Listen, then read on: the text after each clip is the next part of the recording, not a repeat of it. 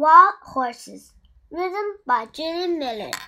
Introduction Long ago, huge herds of horses ran across the plains of the American West.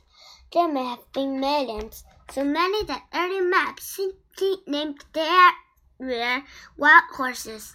Thousands of horses still run free. They roam the west in herds, usually far from people. These wild horses are called mustangs. Word-wise, mustangs got their name from the Spanish word mesteño, which means stray animal. Where did wild horses come from? When Spanish explorers crossed the Atlantic Ocean 500 years ago, they brought their horses. Over time, the Spanish left behind some horses. The other horses ran off. The horses learned to live free as wild animals across the American plains. Over time, Native Americans tamed some of the wild horses.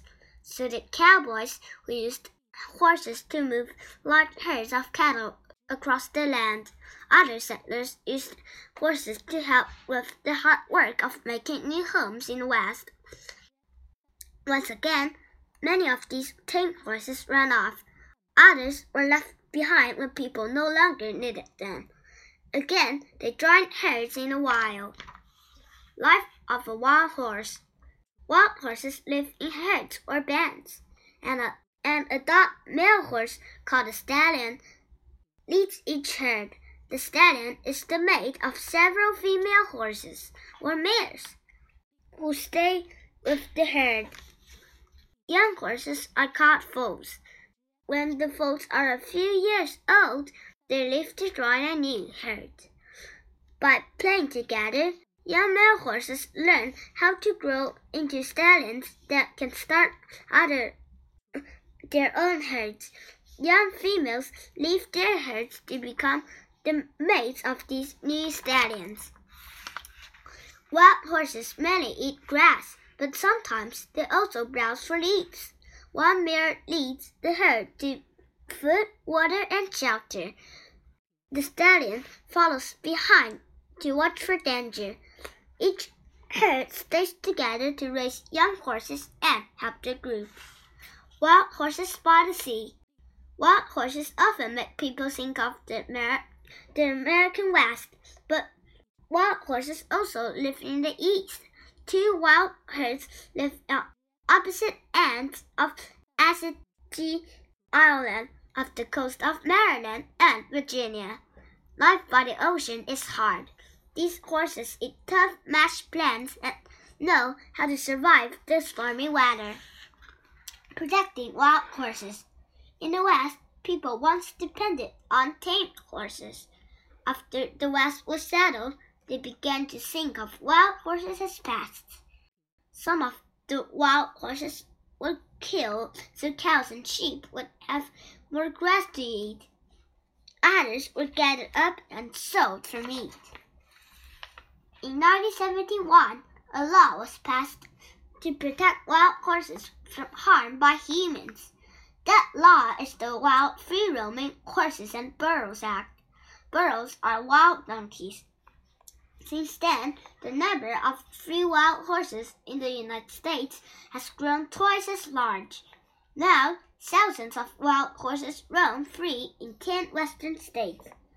Horse Hero. For years, wild horses were caught and killed by the hundreds. Then along came a Nevada woman named Velma Johnston, nicknamed Wild Horse Annie. Thousands of schoolchildren joined Wild Horse Annie to write letters to Congress. Thanks to them, the law protects wild horses today. Wild horses today, although wild horses in the United States are protected by law, herds can grow too quickly. So for now, hundreds of wild ho of horses are and removed from the wild each year. Some of them are adopted by people who will take care of them. Horses that don't find homes right away sometimes wait in fenced areas called corrals. Others go to live in wild horse sanctuaries where they still have wide spaces to roam. The Black Hills Wild Horse Sanctuary.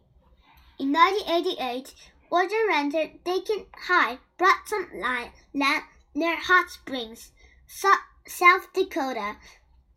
Then he convinced the Bureau of Land Management, the federal agency that overalls wild horses, to send him the horses he couldn't find home for, homes for. He took horses that, in his words, were either too old, too ugly, or too independent for adoption to give them a new, wild, open home in the Black Hills. A number of other sanctuaries around the country also protect wild horses. Many give tours that raise money to pay to help pay for the care of the horses. Many people are working to make sure some wild horses can always run free. The white beautiful herds can still further across the west, the land those herds call home. Science and wild. Herds can double in size every four years. Scientists have created a special shot that keeps wild mares from having so many babies. This tool may help keep herds smaller so few horses must be captured from the wild.